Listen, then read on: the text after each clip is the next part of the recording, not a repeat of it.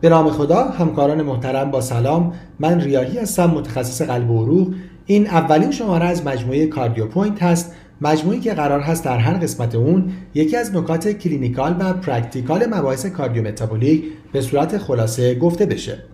در این اولین شماره می‌خوایم خیلی سریع مرور کنیم که بر اساس guideline جدید ACC چه بیمارانی کاندیدای دریافت استاتین هستند و اگه eligible هستند با چه دوزی.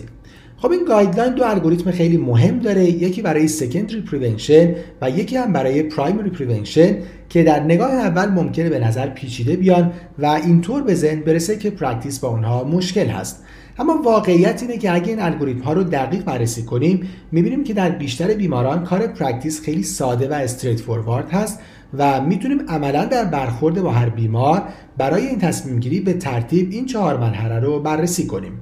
قدم اول این که ببینیم آیا بیمار clinical ASCVD داره یا نه. atherosclerotic cardiovascular disease که خب موارد اون مشخص هست. اگه بیمار clinical ASCVD داشت الگوریتمی وجود داره که اگه نگاه کنیم نهایتا پیام اصلیش اینه که همه این بیماران باید یک استاتین با دوز high intensity دریافت کنند تنها استثناء اون بیماران بالای 75 سال هستند که می‌تونیم به اونها دوز moderate intensity هم بدیم گرچه دوز high intensity هم قابل توصیه هست. اگه بیمار clinical ASCVD نداشت پله دومی که به عدد LDL نگاه کنیم که اگه 190 یا بالاتر بود یعنی بیمار severe hypercholesterolemia داره و بر اساس guideline این بیماران هم باید همشون استاتین با دوز high intensity دریافت کنند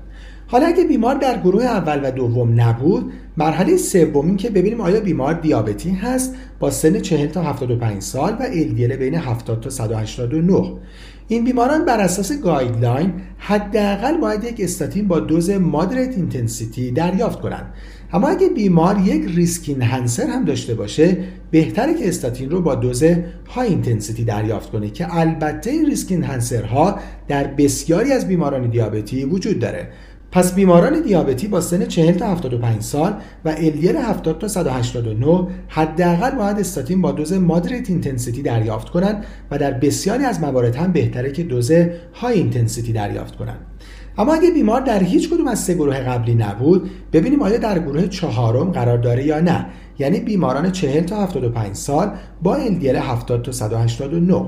در این گروه بر اساس guideline اولین کاری که باید انجام بدیم اینه که برای بیمار با ASCVD calculator ریسک حوادث قلبی عروقی 10 ساله رو حساب کنیم که اپلیکیشن های آفلاین و سایت های آنلاین اون موجود هستند و کار این محاسبه بسیار ساده است. اگه بیمار ریسک حوادث قلبی عروقی 10 سالش بیشتر از 20 درصد بود باید یک استاتین با دوز high intensity دریافت کنه و اگه این عدد بین 7.5 تا 20 درصد بود اینجا برای تصمیم گیری باید ببینیم که آیا بیمار risk enhancer دیگه ای هم داره یا نه که خب بسیاری از بیماران این گروه در عمل یکی از این موارد رو دارن و در این صورت باید یک استاتین با دوز moderate intensity دریافت کنند اینجا guideline گزینه دیگه هم داره که اگه در این گروه بین 7.5 تا 20 درصد در shared decision making پزشک و بیمار نتونن به نتیجه برسن میشه از CAC score یا همون score coronary artery calcium استفاده کرد که با CT قابل محاسبه است و بر اساس اعداد اون مجددا تصمیم گیری کرد که